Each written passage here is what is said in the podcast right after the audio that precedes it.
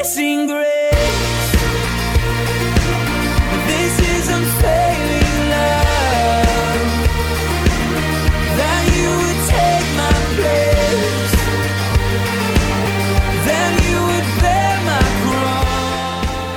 Welcome to Day by Day, the verse by verse Bible teaching ministry of Calvary Chapel in Elk Grove Village, Illinois, with Pastor Phil Ballmaier. We're glad you've joined us, and we look forward to spending time again in the Word of God together. We also invite you to stay tuned at the end of today's broadcast for information about additional studies and resources. Thanks again for being with us. A subject that's greatly avoided today is that of hell, but that is the final stop in any journey that leads away from the saving arms of Jesus. We turn our attention today to this subject as Pastor Phil continues our study in Revelation, looking at chapter 20, verses 10 and 11. So, hell is a place of perpetual burning, and the question arises then how could a God of love create a place like hell to send people to? Well, first of all, God didn't create hell for man. Jesus tells us in Matthew 25, verse 41, that hell was created for the devil and his angels. God never made hell for man, but man can choose to go there. Just like the devil, who was not created for hell, but was created for heaven, but rebelled against God, and so God had to make a place for all rebels in the angelic realm to go to forever, which is the lake of fire. Just as Satan rebelled against God, if people on the earth want to follow Satan in his rebellion, they will follow him all the way to his eternal place of torment. But God doesn't send anyone to hell, people choose to go there. Turn to Romans chapter 2 once. Listen to what Paul said in Romans 2, starting in verse 5. Paul is talking to unbelievers, and he's saying, Because of your stubbornness and your unrepentant heart, you are storing up wrath against yourself for the day of God's wrath, when his righteous judgment will be revealed. God will give to each person according to what he has done. To those who by persistence in doing good seek glory, honor, and immortality, he's going to give eternal life, those who are saved in Christ. But for those who are self seeking, who reject the truth and follow evil, there will be wrath and anger. Again, folks, nobody goes to hell by chance, they go to hell by choice. Now, some would say that's absolutely ridiculous. Who in their right mind would choose to go to hell? Well, look, Jesus said, if you're not for me, you're what? You're against me. If you, of your own free will, choose to reject Christ, you automatically choose the devil. You may not realize that. Before I gave my heart to Jesus, I was living in rebellion against God. I didn't hate God, I wasn't an atheist. I went to church twice a year like any good religious person does. I didn't hate God, but I certainly wasn't living for God. Whether I knew it or not, I was being influenced by the devil, and I didn't know it.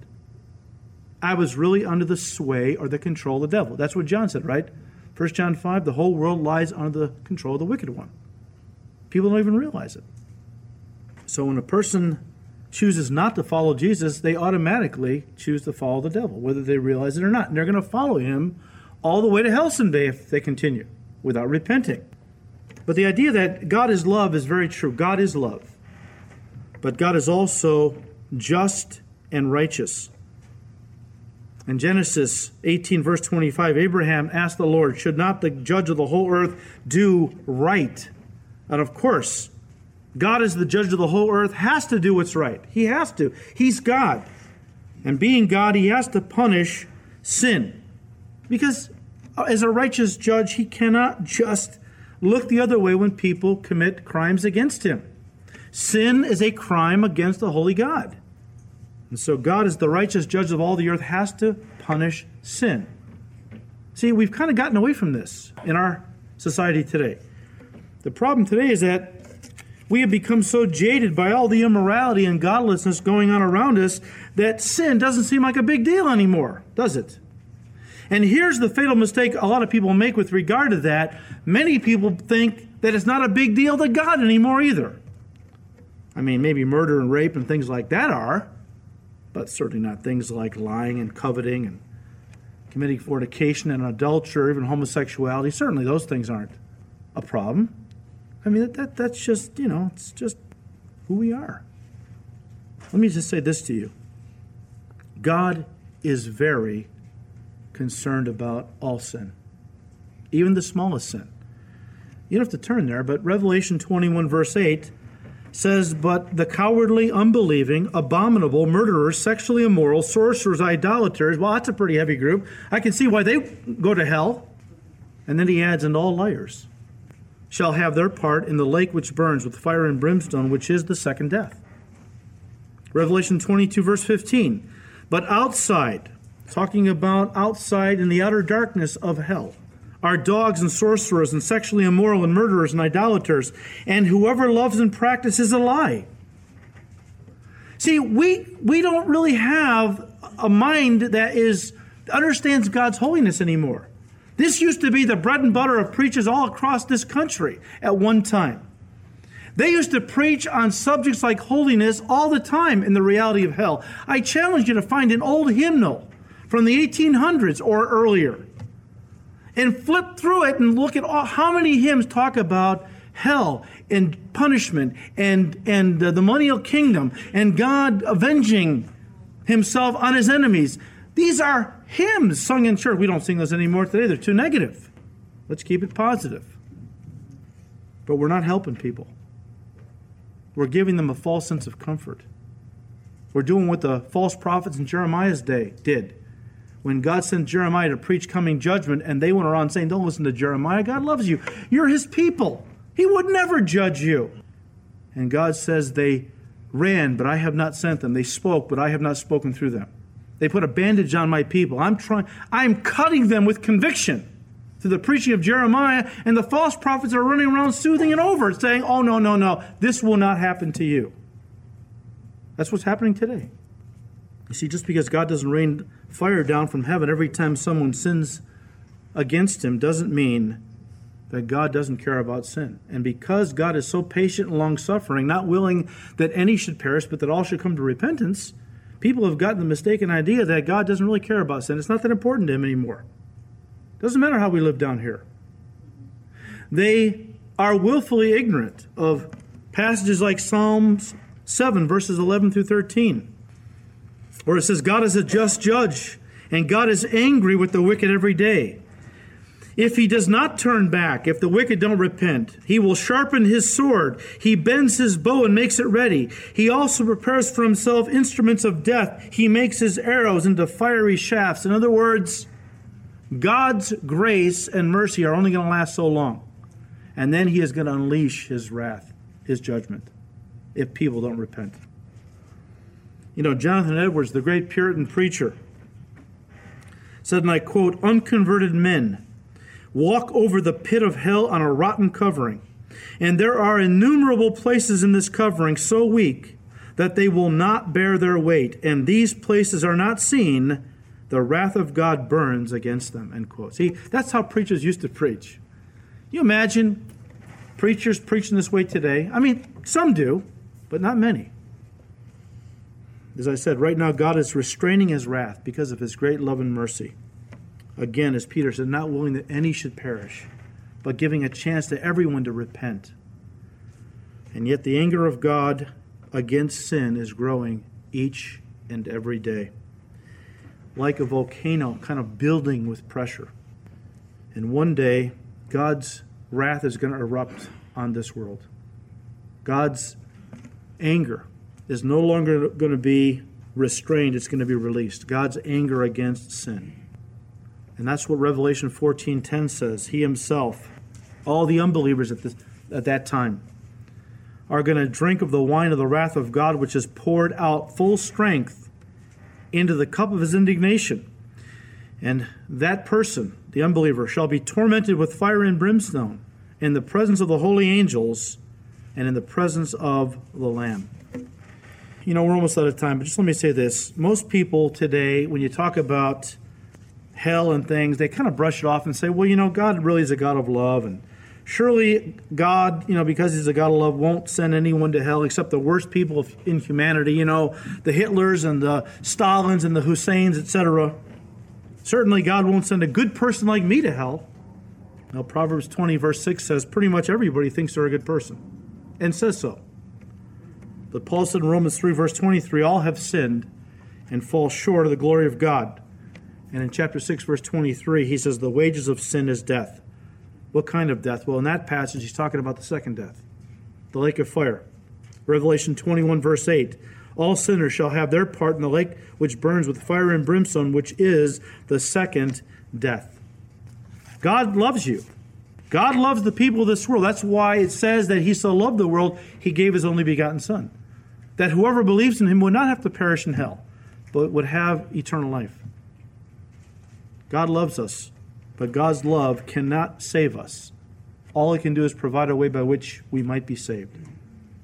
God so loved the world that He gave His only begotten Son. That's God's part. My part is that anyone who would believe in him, receive him as Lord and Savior, would not spend eternity in hell. I have to reach out and receive Christ. I can't just tell myself, well, because God is love, I can live pretty much however I want as long as I don't, you know, go around killing everybody in sight, then or robbing banks or whatever, then, you know, I'm not perfect, but God will let me into heaven. Because God is love. That's not how it works. Quickly, is hell really forever? Well, verses like Matthew 25, verse 41, Revelation 14, verse 11, which we've already looked at. Many others, Mark 9, verses 43 through 48, all say that hell is eternal. In that Mark passage, Jesus called it three times a place where the fire is never quenched and the worm never dies. It's a perpetual place of corruption and decay and burning forever. Why does hell have to be eternal judgment? People ask. As one commentator said, because infinite righteousness demands infinite justice. And finite creatures like us can never atone for our sins, so the judgment goes on forever if we try to pay it ourselves. Do you realize it took the eternal God, perfect, sinless, six hours on the cross to atone for the sins of the whole world? It will take an ordinary human being forever. That's why hell is eternal. Only the Lamb of God, Jesus Christ, who alone could take away the sin of the world, could have redeemed us. And that's why it says in 1 Timothy 2 4, God desires for all men to be saved and to come to the knowledge of the truth. Through Christ, God is offering everybody on the planet an opportunity to escape hell. You know, the thing about hell is yes, it's horrible, it's forever, it's incomprehensible that people would suffer there forever, but you know what? It is the most avoidable thing in the world because Jesus did all the work. I mean, how many of us could have made it to heaven if God says, "Well, to get to heaven, you got to climb the highest mountain, deep, swim the deepest ocean. You got to, you know, you know, take the, the sword and slay the seven-headed dragon and, and and get the golden apple or whatever it might be." I mean, how many of us would be able to make it if heaven was all about how hard we worked to attain it? God took all that away from us because we couldn't do it anyway. Nobody could work their way into heaven. So God came down, lived the perfect life, died in our place, and is offering heaven to anybody who wants it freely, just by faith. Even as God said to the prophet Ezekiel, please turn from your sins. Why will you die? Why will you go to hell? I don't get any pleasure out of sending anybody to hell. Turn from your sins. Please turn. I want to save you. I sent my son to die for you.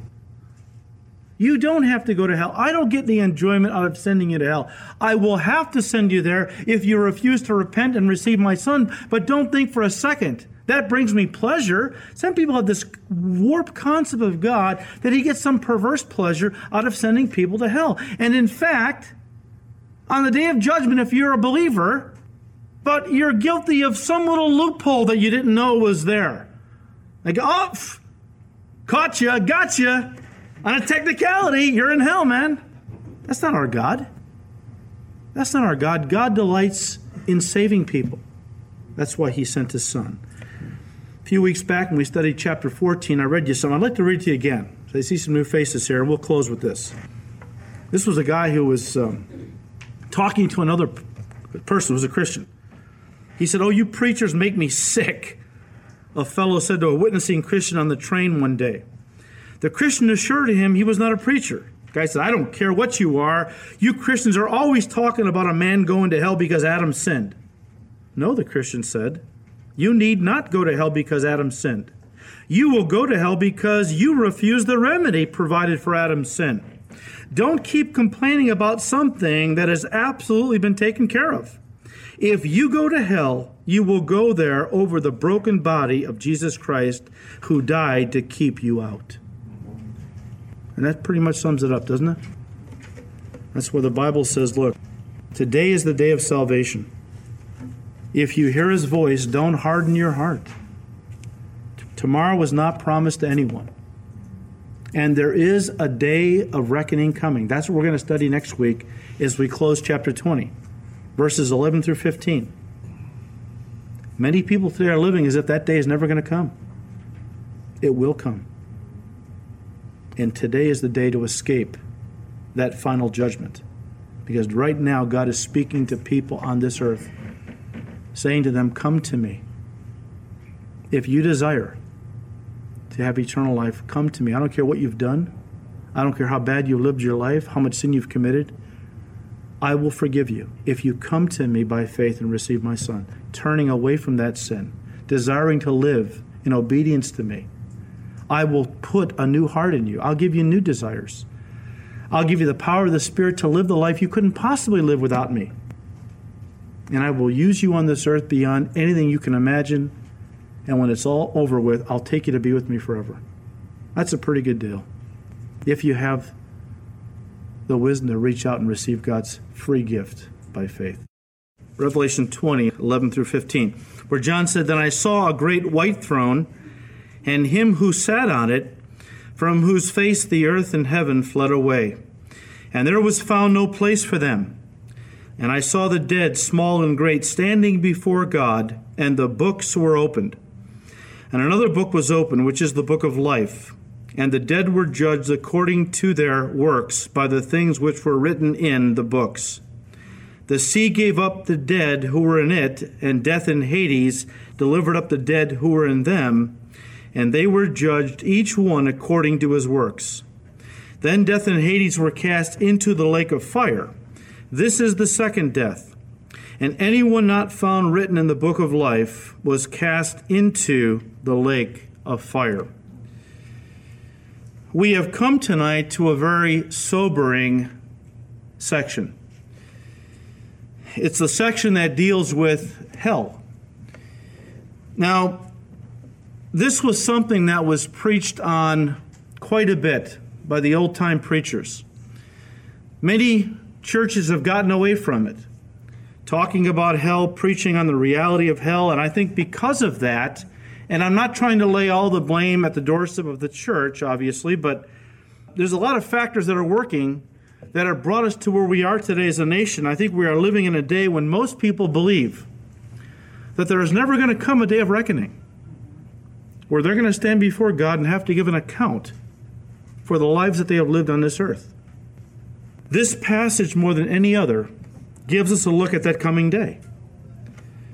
Now, this is what the Bible calls the resurrection of condemnation. We've already studied this. Remember, Jesus said in John 5, verses 28 and 9, He said, Do not marvel at this, for the hour is coming in which all who are in the graves will hear His voice and come forth. Those who have done good to the resurrection of life, and those who have done evil to the resurrection of condemnation. And we've already mentioned how that Jesus here taught that there would actually be two great resurrections. The Jews believed in one great resurrection. But Jesus tells us there are going to be two great resurrections.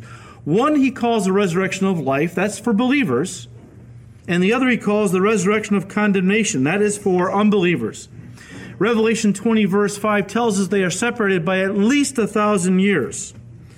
In fact, we've already studied how that Paul went on to tell us in 1 Corinthians 15, verses 20 to 23, that the first resurrection really is not an event in time, it's a category. We've already looked at that, how that the first resurrection is a category that speaks of multiple resurrections of believers. Well, tonight we come to the second of these two great resurrections. And in verse 11, once again, John said, Then I saw a great white throne, and him who sat on it, from whose face the earth and the heaven fled away, and there was found no place for them. Someday, all unbelievers will be resurrected bodily and will stand before God at what the Bible calls the great white throne judgment. This is judgment day for unbelievers. This is their day in court, you might say. We've all had people say to us as we've tried to witness to them or whatever um, that, you know, look, don't worry about me, I'm fine. When I die, I'm going to stand before God and I'm going to basically tell him all the good things I've done in this life. You know, I've got a lot of good things that I've done. I'm going to plead my case, give him all the reasons why he should let me into heaven. And, you know, they're very confident that when God hears all the evidence and hears everything they've done in life, he's going to say, wow, that is impressive. Come on in. How can I keep somebody like you out of my heaven? But unbelievers think they're going to get their day in court. I'm going to stand before the judge and plead my case. And he certainly will, you know, see the evidence and, and let me in. And, and, and why do they believe all this? Because most people believe that they are basically good. Proverbs 26, pretty much everybody proclaims each their own goodness. Pretty much everybody thinks they are a good person. And because most people think they're good people, they believe that God is going to let them into heaven when they die. Well, that's wishful thinking and really not biblically accurate. Uh, if we want to know what is going to really happen on that day, we should study what the Bible says, what God has revealed to formulate our theology on this subject. And so let's break this passage down and see what God says about this. It says in verse 20, John says, Then I saw a great white throne. Here we're given a glimpse of the Supreme Court, not of America or even of the world, but the Supreme Court of the universe. The great white throne is where all unbelievers must appear before someday. All unbelievers must appear before this throne someday. And that day is right here in Revelation. You know, after the millennial kingdom, okay, after the thousand years is over with, that's when the great white throne will be established. Don't confuse it with the Bema seat of Christ, which is a judgment for believers, where basically believers stand before the Lord Jesus and he judges their works and rewards them accordingly. It's not punitive. It's a judgment of rewards, kind of like the Olympics, which are going on right now. And when the athletes compete, uh, those top three stand before the judges and they are awarded certain medals. That's the Bema seat. That's not a punitive judgment. Those that stand before Christ at the Bema seat are all believers and they've already all made it into heaven because that's where it takes place. So that judgment happens the moment we are raptured. The Lord said, Behold, I come quickly, and my reward is with me. And so when the Lord raptures us, He's going to take us to heaven, and one of the first things He's going to do is He's going to reward us according to our works that we have done for Him. That's the judgment of believers. The great white throne judgment is for unbelievers, and it takes place at least a thousand seven years after the Bema seat of Christ judgment because you got the seven year tribulation period, the thousand year millennial kingdom, before the great white throne is ever set up. So they are separated by quite a bit of time. Notice John said it is the great throne. Why? Well, because there is no higher court in all the universe, it is supreme. He called it the great white throne. Why? Because of the perfection, purity, and righteousness of the decisions that are handed down from this throne. How refreshing to find an honest judge. And I know there's some out there, but we're living in a day when it's amazing to hear some of the, the uh, verdicts passed down from judges upon cases. It's just ridiculous, some of the things going on. Um, but that's another whole story, all right? So we've seen the Supreme Court of the universe. Now we look at the supreme judge of the universe. Again, verse 11 Then I saw a great white throne and him who sat on it. Now, who is this judge? Well, he is none other than the Lord Jesus Christ. You say, well, how do you know that? Well, remember what Jesus said in John 5. He said, verse 22 For the Father judges no one, but has committed all judgment to the Son Verse 27, he went on to say, and has given him authority to execute judgment also, because he is the Son of Man. You've been listening to Day by Day, the verse by verse Bible teaching ministry of Calvary Chapel in Elk Grove Village, Illinois, with Pastor Phil Ballmaier. Today's message, as well as many other studies, can be heard and downloaded free of charge from our website at daybydayradio.org. From our website, you can contact us, order resources, read Pastor Phil's blog, and also subscribe to our daily podcast. We hope you'll pay us a visit. And remember to join us for Day by Day, Monday through Friday, here on this station. Thanks again for listening, and please join us again next time as we continue to study God's Word. Until then, may the Lord richly bless you and guide your steps as you walk with Him day by day.